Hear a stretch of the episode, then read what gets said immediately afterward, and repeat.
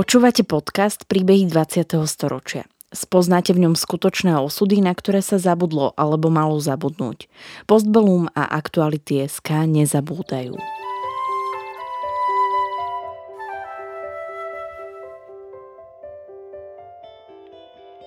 Vďaka konkrétnym príbehom sa dozviete, akým osudovým dilemám museli naši rodičia, starí rodičia, prarodičia čeliť.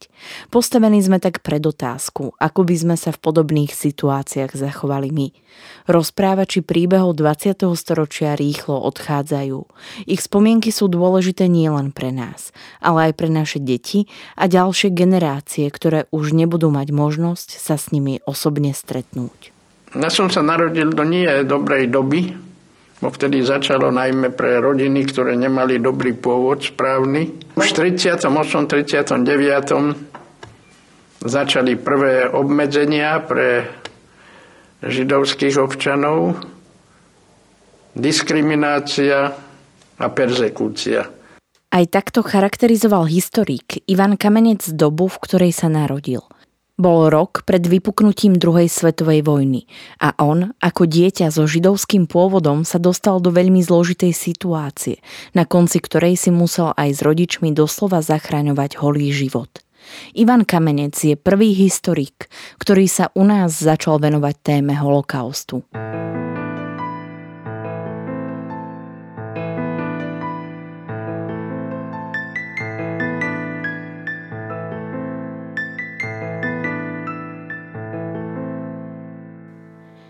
Ivan Kamenec sa narodil 27. augusta v roku 1938 v Nitre. Jeho matka Alžbeta bola kvôli zdravotným komplikáciám v tehotenstve prevezená do nitrianskej nemocnice, kde strávila takmer 4 mesiace. Pár týždňov po narodení odišiel so svojou matkou späť domov, do Janovej vsi. Obec je v súčasnosti miestnou časťou Klátovej Novej vsi pri Partizánskom v vtedajších Baťovanoch. Pamätníkov otec Desider pochádzal z Beckova na Považí a pracoval v Topoľčanoch ako stavebný technik, čo mu veľmi pomohlo najmä počas prvej etapy deportácie slovenských Židov do nacistických vyhladzovacích táborov v roku 1942. Vďaka svojej profesii získal pre seba a svoju rodinu hospodársku výnimku. Kamencová matka Alžbeta bola o vyše 6 rokov staršia od svojho manžela a pracovala ako účtovníčka v Janovej vsi. Bola zamestnaná na veľkostatku tamojšieho lekára Edmunda Nešneru, ktorý po okupácii Slovenska Nemcami poskytoval Ivanovej rodine nezištnú podporu a pomohol jej zachrániť sa. Obaja rodičia Ivana Kamenca pochádzali zo židovských rodín. Zosobášili sa v roku 1935 a o niečo neskôr, v roku 1936, sa narodil jeho o 2,5 roka starší brat Štefan. Bývali sme na dedine, najmä mama, ktorá sa tam narodila, mala veľký vzťah k tomu aj k tým ľuďom, kde sme bývali a viem, že aj pred vojnou ešte som našiel v takom rodinnom archíve nejaké spisy, že ešte rodičia pred vojnou, už keď začalo byť veľmi horúco, 37-38, uvažovali o vysťahovaní, ale ani sa, myslím, o to nepokúšali, len uvažovali, takisto uvažovali po vojne o vysťahovaní a myslím, že práve mama bola tá, ktorá nechcela odísť z tohto prostredia. Ona sa tam veľmi dobre cítila, mala tam svoju prácu a bolo to v podstate veľmi dôležité, že v tom prostredí sme ostali a to prostredie bolo našim domovom a tam tí ľudia okolo boli v styku s mojimi rodičmi, myslím, že ich mali celkom radi.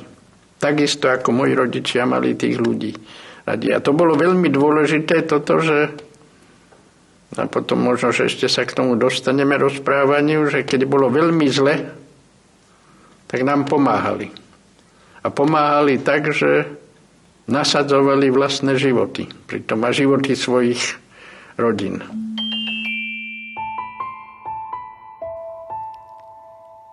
Ivanová rodina, ktorá sa síce vďaka spomenutej hospodárskej výnimke vyhla v roku 1942 prvým transportom do vyhladzovacích táborov, sa rozhodla chrániť aj zmenou náboženstva, teda konvertovaním. Pokrstil ich miestny farár. A oni, to je také zvláštne, oni po vojne ostali pri tom svojom novom náboženstve a ja som bol potom neskôr aj s bratom, ako aj oni, teda tiež konvertovali, ale som samozrejme tomu vôbec nerozumel, o čo ide. Ale ja som sa už ani k jednému, ani k druhému náboženstvu po vojne nevrátil. Avšak v tom čase už ani to nepomohlo. V roku 1941 vzniklo rasové zákonodarstvo, v ktorom bol Žid definovaný už podľa pôvodu rasy, teda nie podľa náboženstva.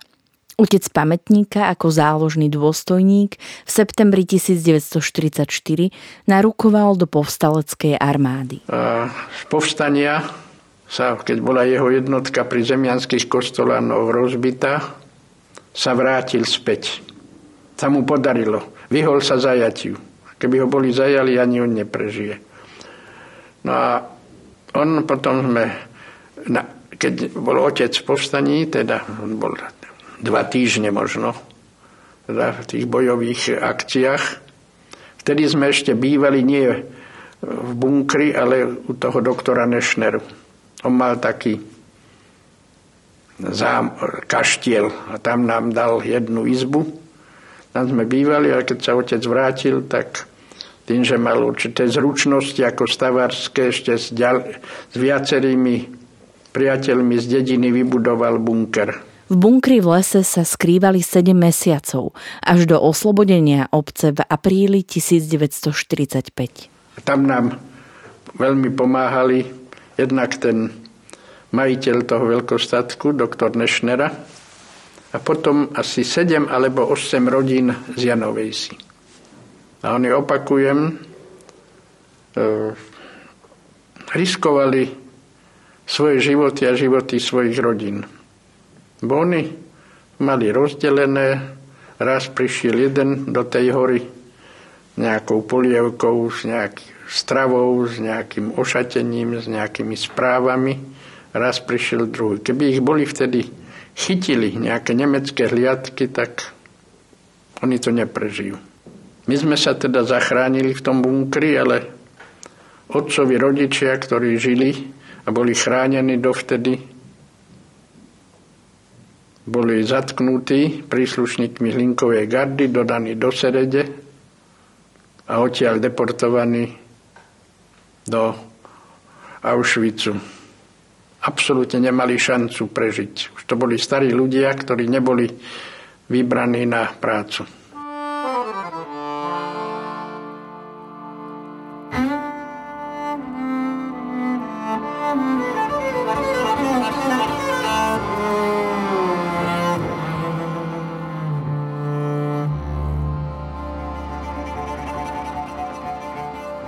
Ivan Kamenec si spomína, že jeho otec mal veľmi často výčitky svedomia, že ich nestihol odviesť do bunkra. Pamätám si, ale vedel som, že voľačo je to nenormálne, ale nerozumel som tomu. Ja len to, že ako každé dieťa, teda možno, že nie každé, ale v tomto veku asi každé, že sa teší, že pôjde do školy. Ja som mal do školy nastúpiť 1. septembra 1944, keď som mal 6 rokov. Nenastúpil som. Ja som do 1. triedy vôbec nechodil. Ale naučil som sa v tom bunkri čítať, písať. No, najmä čítať. To som veľmi rád čítal, lebo rodičia vždy učili, akože to je také písmeno a najprv mi čítali rozprávky, nemohli mi čítať nejakú inú literatúru a potom ja som chcel sám si to čítať. A to si ešte pamätám, že nevedel som všetky písmena. Tak to písmeno, buď som sa opýtal, alebo som to preskočil, ale snažil som sa pochopiť zmysel toho textu. To čítanie mi išlo veľmi dobre. Písanie, tam som nemal stôl, to som takto sedel, ako na kolenách nejakú dosku mi dal otec a tam som písal, ale to písanie Už vtedy bolo hrozné a doteraz je hrozné. Aj teraz mám rukopis ako z pomocnej školy. Takže ja som prvú triedu ako neabsoloval. To si pamätám veľmi dobre, bo už som mal aj tašku kúpenú, že pôjdem do školy. V bunkri s nimi bývala aj mamina sestra Irena. Tu, na rozdiel od otcových rodičov, sa našťastie podarilo zachrániť. No my sme, tak samozrejme sme sa nemohli sme hlasno rozprávať, nemohli sme tam behať, nehrať sa. Nepamätám si ovšem, že by som bol niekedy hladný. Netrpeli sme hladom. Hoci ja som nikdy nebol nejaký veľký jedák, ale ani nepamätám si, že zimou som trpel. Pamätám si týchto, že tam prichádzali títo ľudia. Ja som ich poznal ešte predtým, ako... To boli najmä z toho veľkostatku, kde mama ako pracovala, bo ona poznala najmä tých ľudí. S tým, že keď tam idem, sa rád stretnem, nie sú tam už všetci ich vnúci a deti a rozprávame a cítim sa tam, že tam tiež patrím, alebo som volakedy patril. Potom sme stále mali atrofované, viem, že potom už, keď po oslobodení sme nevedeli utekať. Bolo také.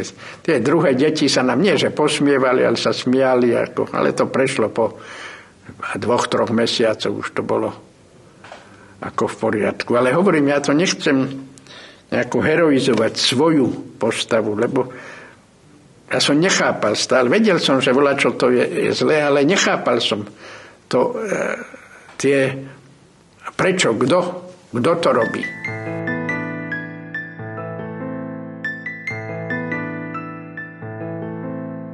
Už ako dospelý muž chodieval so svojím otcom na miesto, kde stál bunker, z ktorého ešte boli zachované zvyšky.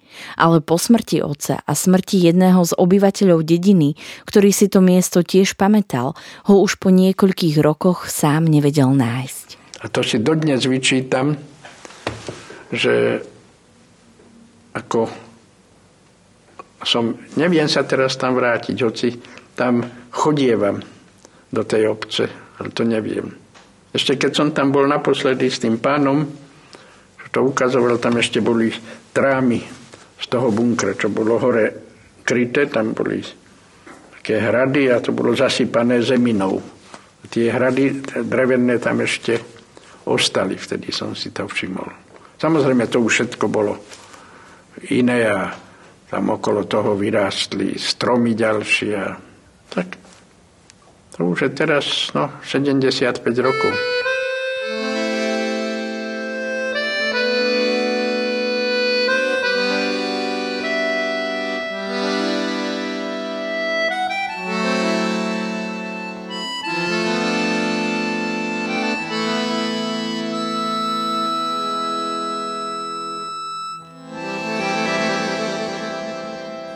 Tie posledné dni v bunkri, to bol niekedy začiatok apríla 1945. Ten front tam zrejme dlho stál. Z toho bunkra tam stále bolo počuť streľbu. Bolo, myslím, na Veľkú noc. A ostali sme ako celé 4 dní v tomto. Otec na nás nahádzal nejaké periny. Nie kvôli chladu, ale že keby nejaký šrapnel tam blízo výbuchol, aby sa to zachytilo. A viem, že nikto samozrejme vtedy nemohol za ten čas prísť nám pomôcť, teda pomôcť doniesť volačo. Tak a potom, keď utichla trochu streľba, už bolo počuť len z diaľky, otec vyšiel von. Nikto tam nebol a asi za nejakú hodinu, 2 prišli tí ľudia, čo nám pomáhali. A na veľké prekvapenie a príjemné prekvapenie nás našli všetkých živých. Oni nevedeli, či sme to prežili, či nie. No a hneď ten deň sme išli dole, späť do dediny. Do nášho domu sme sa nemohli vrátiť, lebo tam padol nejaký delostrelecký granát, tak to bolo ako zdemolované, tak sme znovu išli do toho kaštieľa, kde nás doktor Nešnera ubytoval, pokiaľ sa to nedalo do poriadku.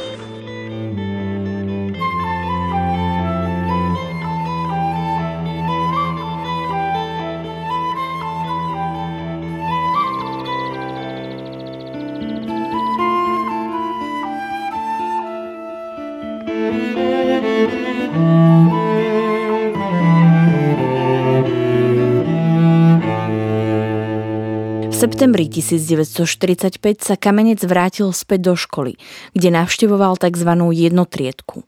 Išlo o triedu, v ktorej boli deti z prvých troch ročníkov spolu. Žili v malej dedine, teda to nebolo nič nezvyčajné.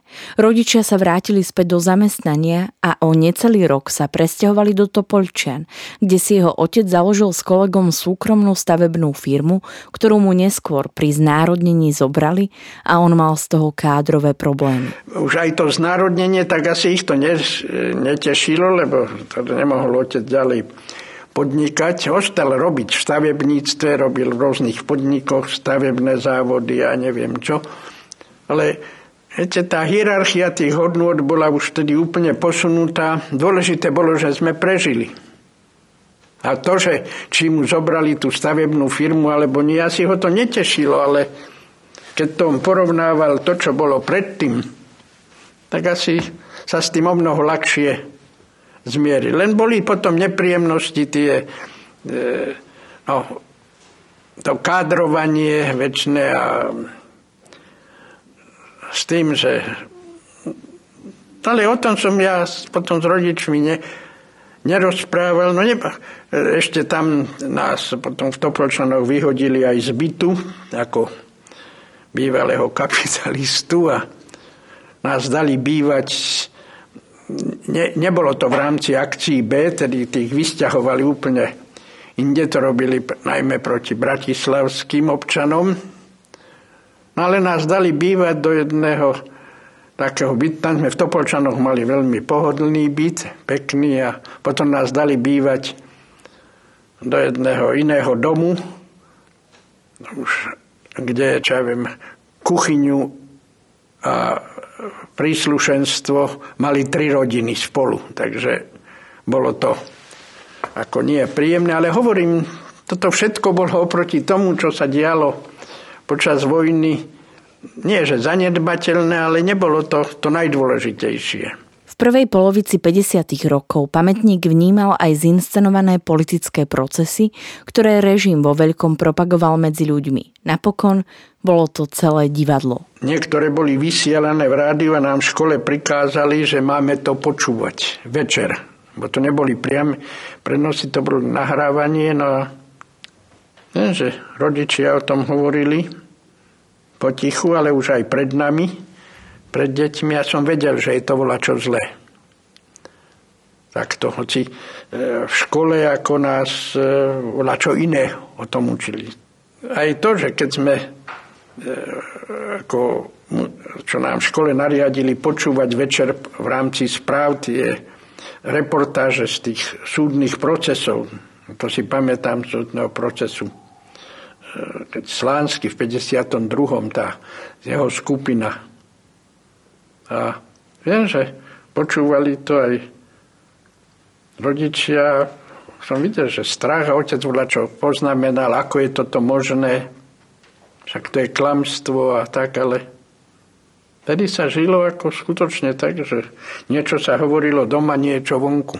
Ani otec sa nevyhol pazúrom ŠtB. Raz večer prišli pre otca ako muži z ŠtB, zobrali ho a vypočúvali ho celú noc. A potom, zaujímavé, o tom potom hovoril, ho donútili volačo podpísať, nie spoluprácu, ale volajaké veci, on to najprv nechcel podpísať, mi povedali, máme aj iné prostriedky, ako vás donútime to podpísať. O nejakej stavbe, čo sa stavala, ešte keď bol keď mal ešte on firmu. To som si zapamätal, že tedy sme boli celú noc aj s mamou, aj s bratom hore a Nevedeli sme, čo je, a otec sa ráno vrátil. Tak toto bol dosť taký zážitok, ktorý vo mne ostal, ako tak zanechal stopu. Ale to bola oproti tým ostatným osudom, to bola v tomto prípade epizóda, lebo mal som niektorých spolužiakov, čo im zavreli otca. A museli tiež žiť a my sa hrali spolu, oni o tom nerozprávali, len tak občas voľačo poznamenali, že pôjdu za otcom na návštevu alebo čo.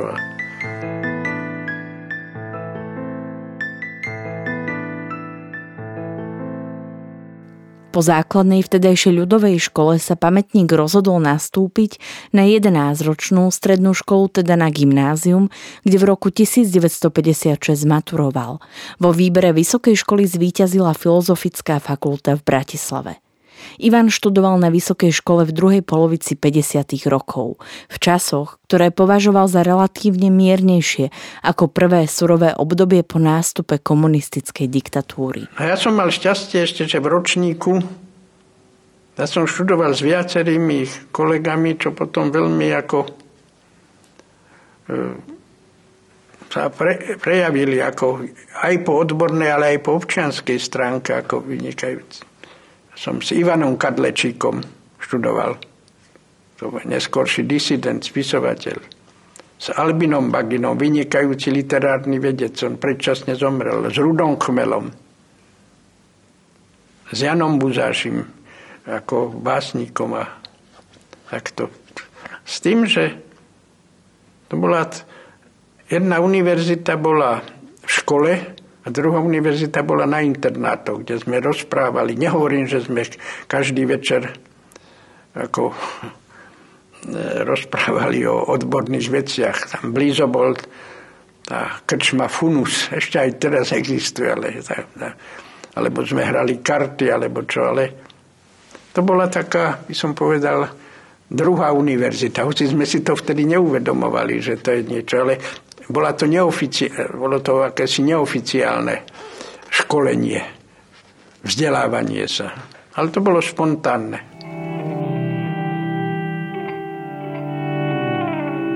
Popri štúdiu a neformálnych debatách na internáte si postupne začal vytvárať predstavu o svojom budúcom profesionálnom živote.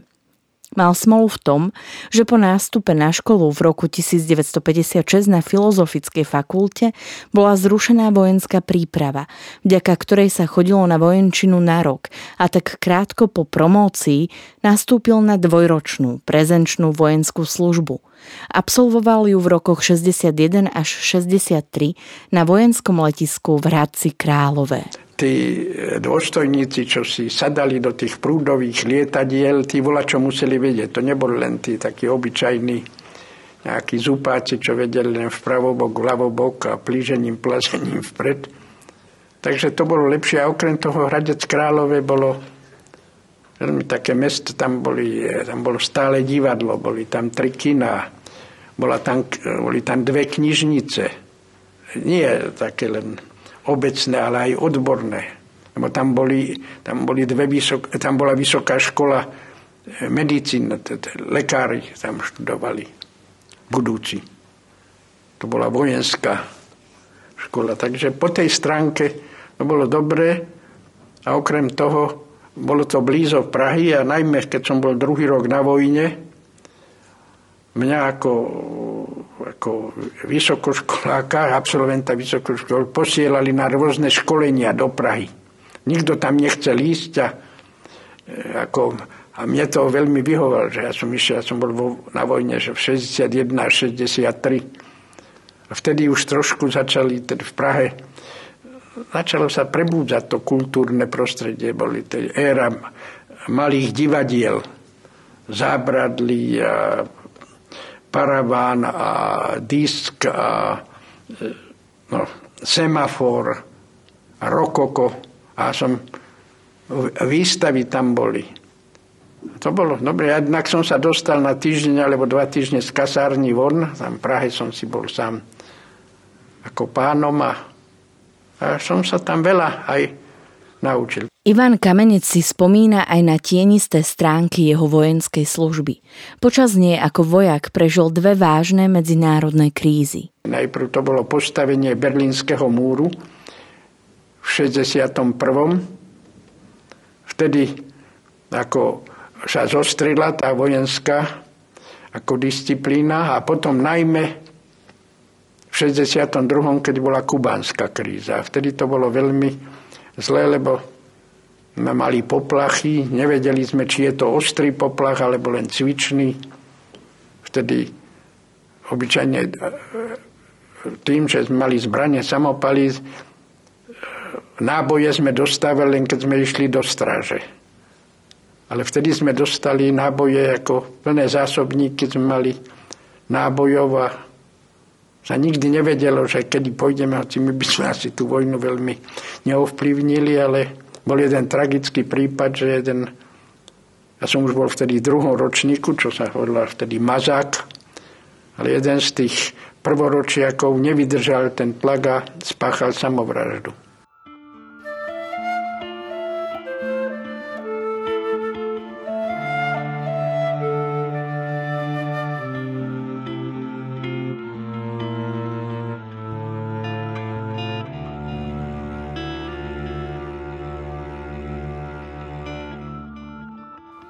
Ivan Kamenec ako historik tvrdí, že ľudia vo vtedajších popredných funkciách by mali niesť za svoje postoje prinajmenšom morálnu a historickú zodpovednosť. Ako historik, keď som niektoré veci potom už ako hodnotil, keď sa hovorilo, že ten zradil, čo ja viem, za vojny, alebo aj potom v tej druhej totalite a vyzradil toho alebo onoho. My nemáme právo to sa tam robiť sudcov, lebo to, kto to neprežil, nemôže.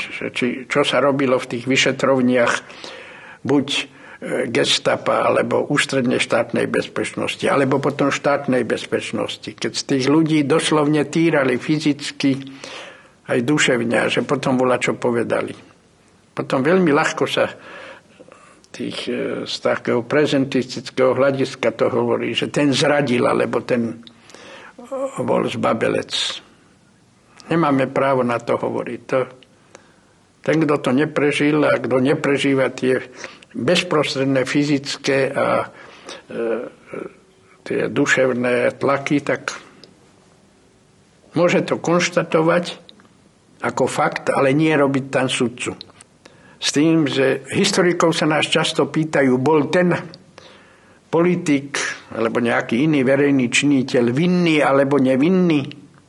Ja vždy na to odpoviem tak trošku alibisticky. Hovorím, to sa opýtajte právnika. To je vec pre právnu teóriu a prax.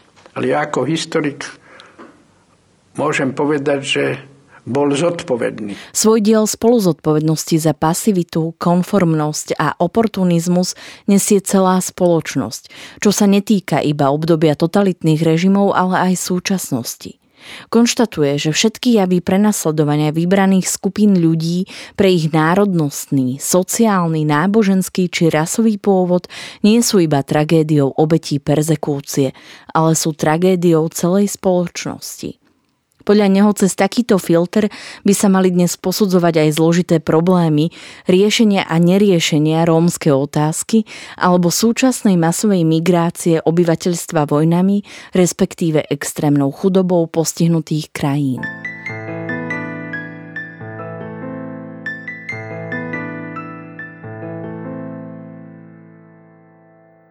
Potom, keď som sa vrátil z vojenčiny domov, tak to som sa cítil, ako keď vyjde z väzenia človek.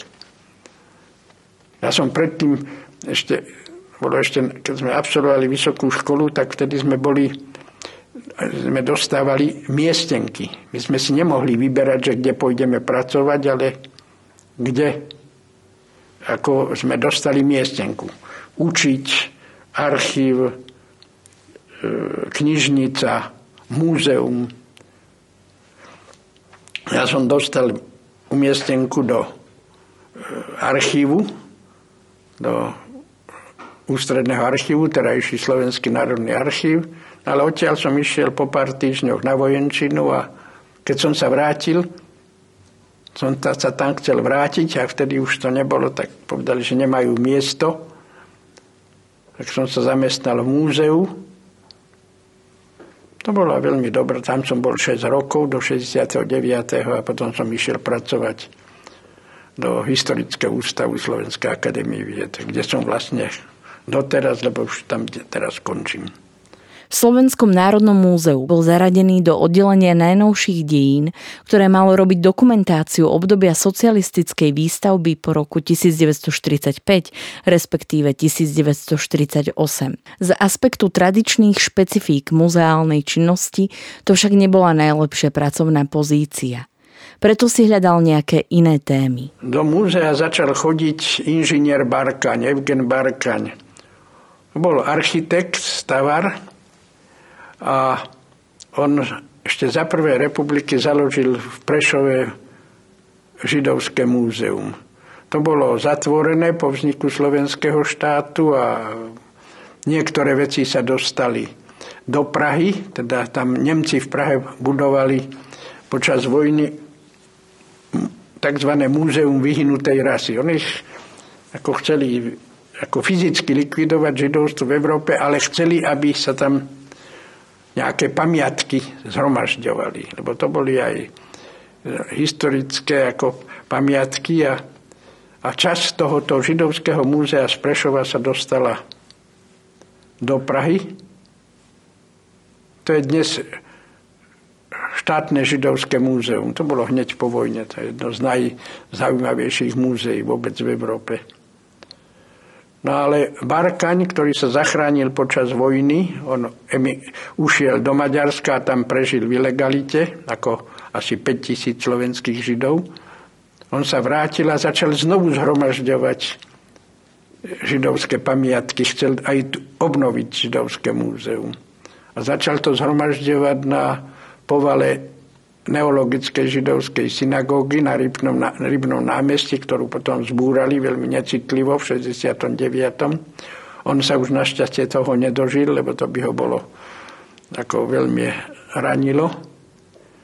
No a on tam zhromažďoval materiály a chodil za vedením múzea, že tie materiály by sa mohli zobrať do múzea, do Slovenského národného. Vtedy sme sídlili hore na hrade. Ja som začal ešte robiť na Vájanského nábreží. Tam bolo historické oddelenie múzea. No ja som tam do tej synagógy hore na povali šiel a som tam videl rôzne tie pamiatky, ktoré on zbieral, ale to boli väčšinou kultové veci. Opony, svietniky, koreničky. Ja som nevedel ich ani čítať, tie hebrejské nadpisy, ale som tam našiel materiály z obdobia existencie židovských pracovných táborov a stredíc na Slovensku. A som to začal pozerať a som si povedal, to by bola dobrá téma na napísanie jednej štúdie. A z tej jednej štúdie sa stalo niekoľko kníh, desiatky ďalších štúdií.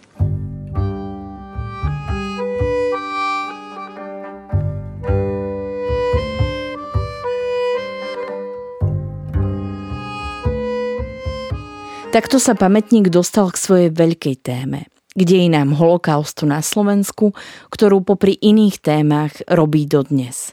Tu začal skúmať už ako externý ašpirant, dnes doktorant, na Historickom ústave SAU, kde sa stal v roku 1969 odborným a po obhájení dizertačnej práce v roku 71 vedeckým pracovníkom.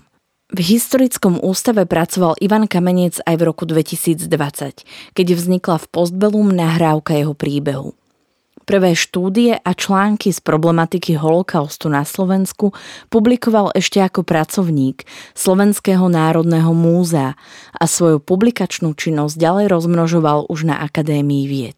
Výsledkom jeho ašpirantského štúdia bola dizertácia s názvom Po stopách tragédie, ktorá však mohla byť uverejnená až po nežnej revolúcii, lebo téma holokaustu v čase normalizácie nebola vítaná.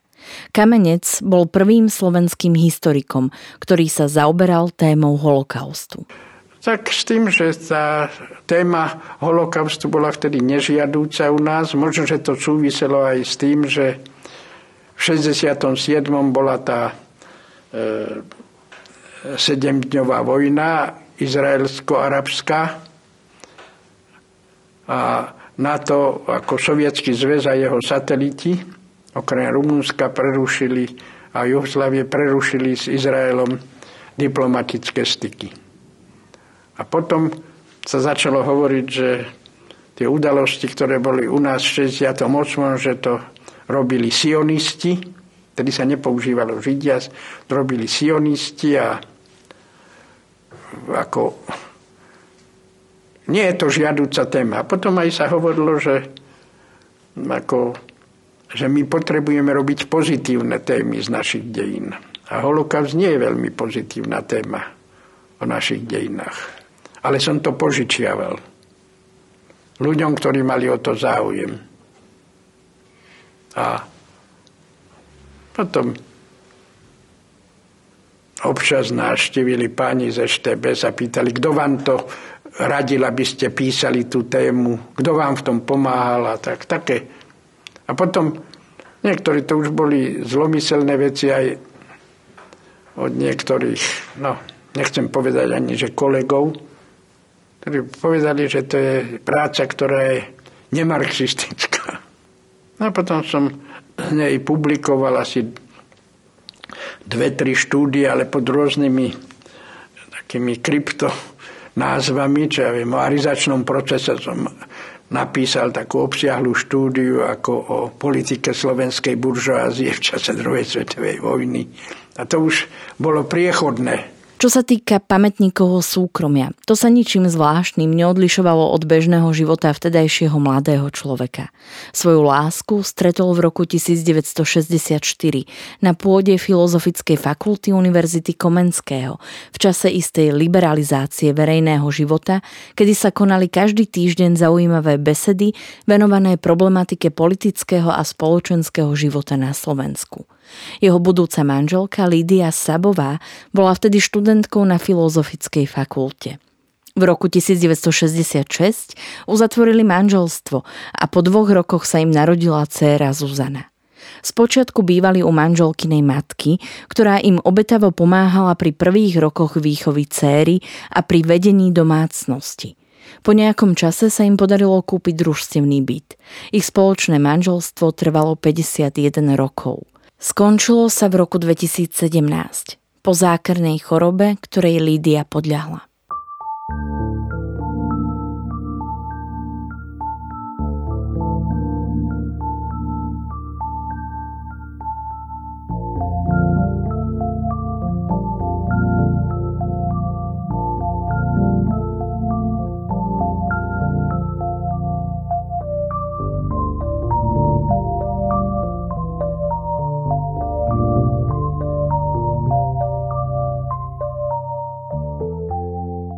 S tým, že ten 68.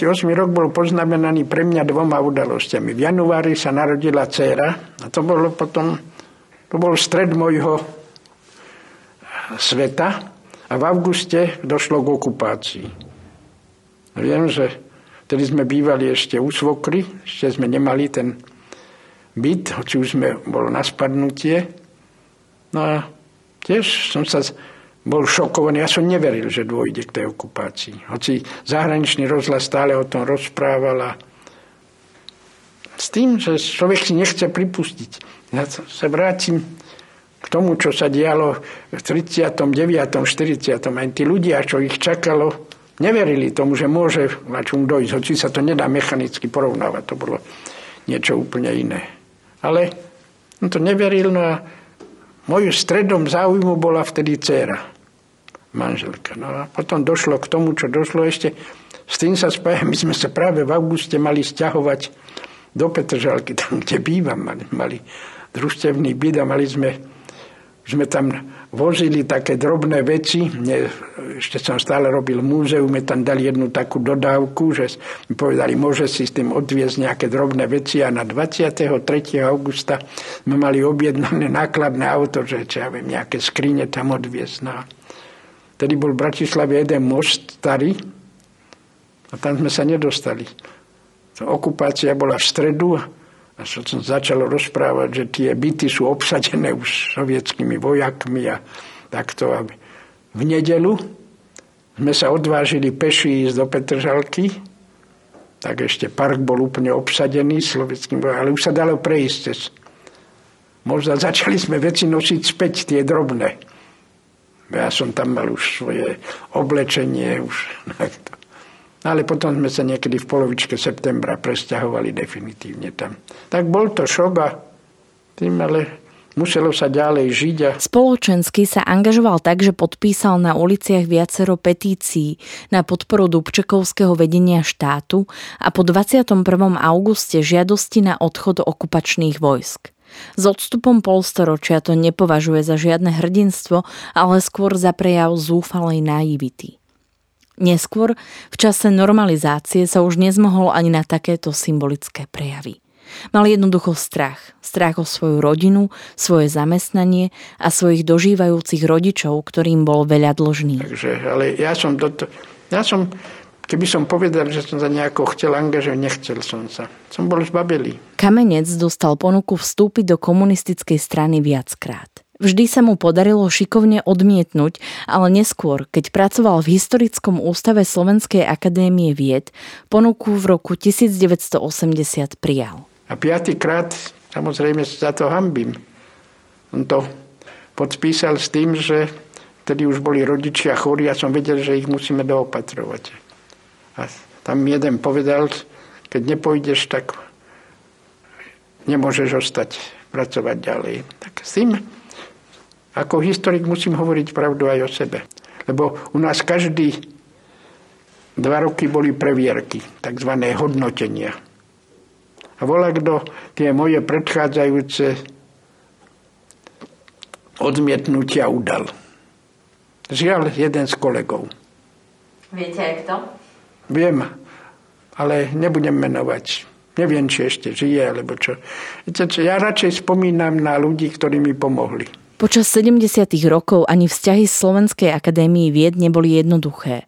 Pravidelne sa opakovali rôzne pracovné a kádrové previerky, ktoré často končili vyhodením pracovníkov zo zamestnania.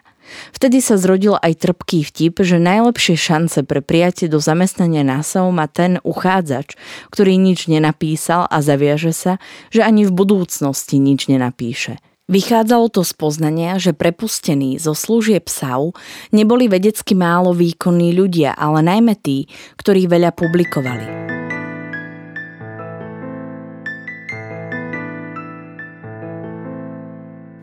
Rok 1989 so sebou priniesol nežnú revolúciu a Kamenec nechýbal na manifestačných zhromaždeniach. Prirodzene aj v jeho súkromnom, no najmä profesionálnom živote sa veľa v pozitívnom smere zmenilo.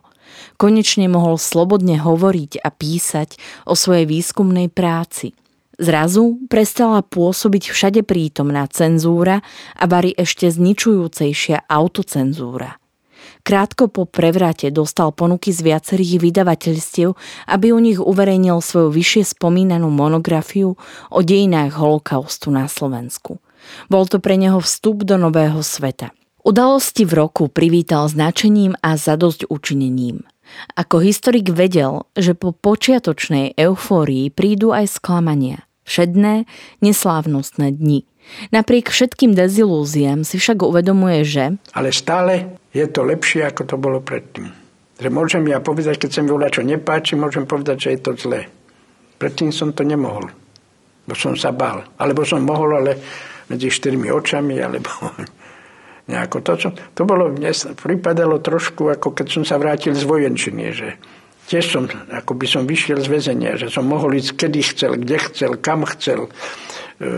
Nemusel som dávať pozor, či zdravím vyššiu hodnosť na ulici, alebo čo.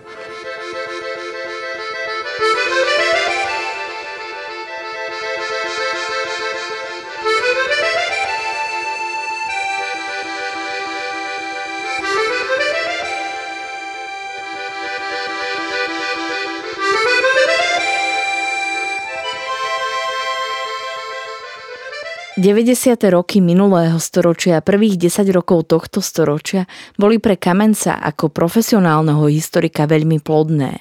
Publikoval doma aj v zahraničí niekoľko samostatných i kolektívnych monografií, desiatky vedeckých štúdií, stovky odborných a popularizačných článkov. A mohol som písať, nie že všetky moje veci sú dobré a múdre a takto, ale mohol som.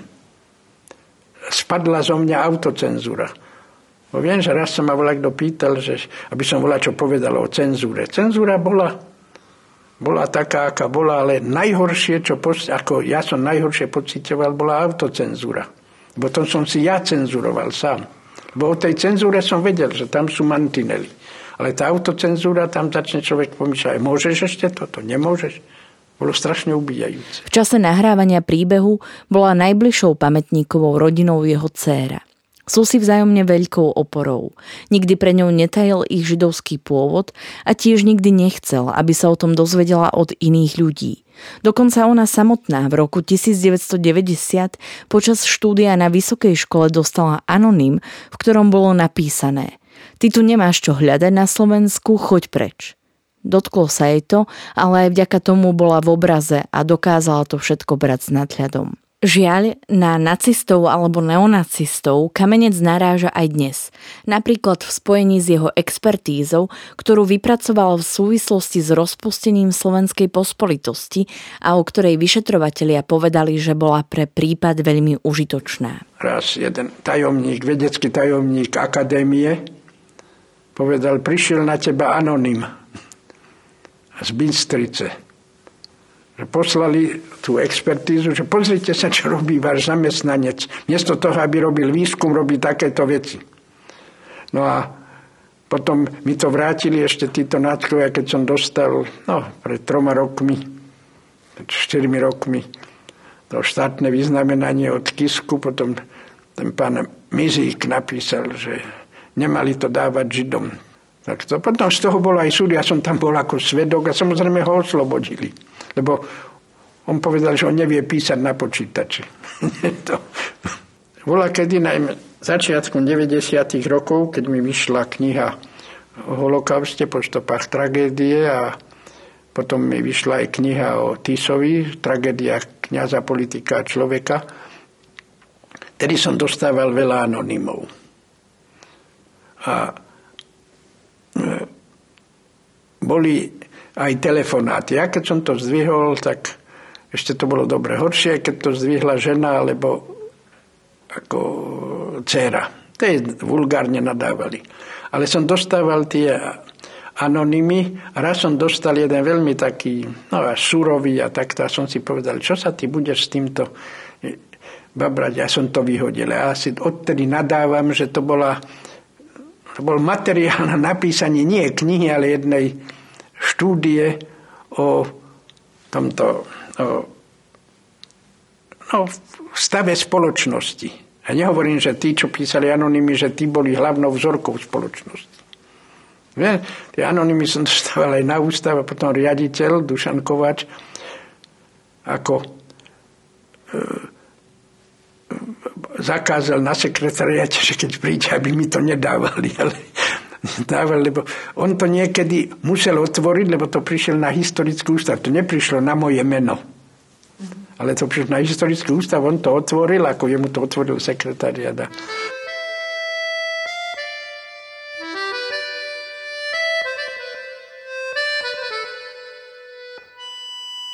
Na záver príbehu dodáva svoje životné motto. Pokiaľ možno žiť tak, aby sa človek ráno, keď sa ide umývať, aby je holiť, aby sa za seba nemusel hanbiť. Príbeh v roku 2020 nahrala Sandra Polovková a spracovala Michaela Polovková. Príbehy 20. storočia v Post Bellum zaznamenávame, aby sme o ne neprišli, aj keď tu už s nami ich rozprávači nebudú. Aby sme nezabudli na ich príbehy a na hrôzy, ktorým boli vystavení, a na dôležité okamihy našej histórie, ktorá dnes býva často spochybňovaná a pre mnohých je neznáma. Podporte prosím našu prácu aj vy pravidelným finančným príspevkom na www.postbellum.sk. Ďakujeme. Podcastom vás prevádzala Sandra Polovková a spolupracoval na ňom Marian Jaslovský.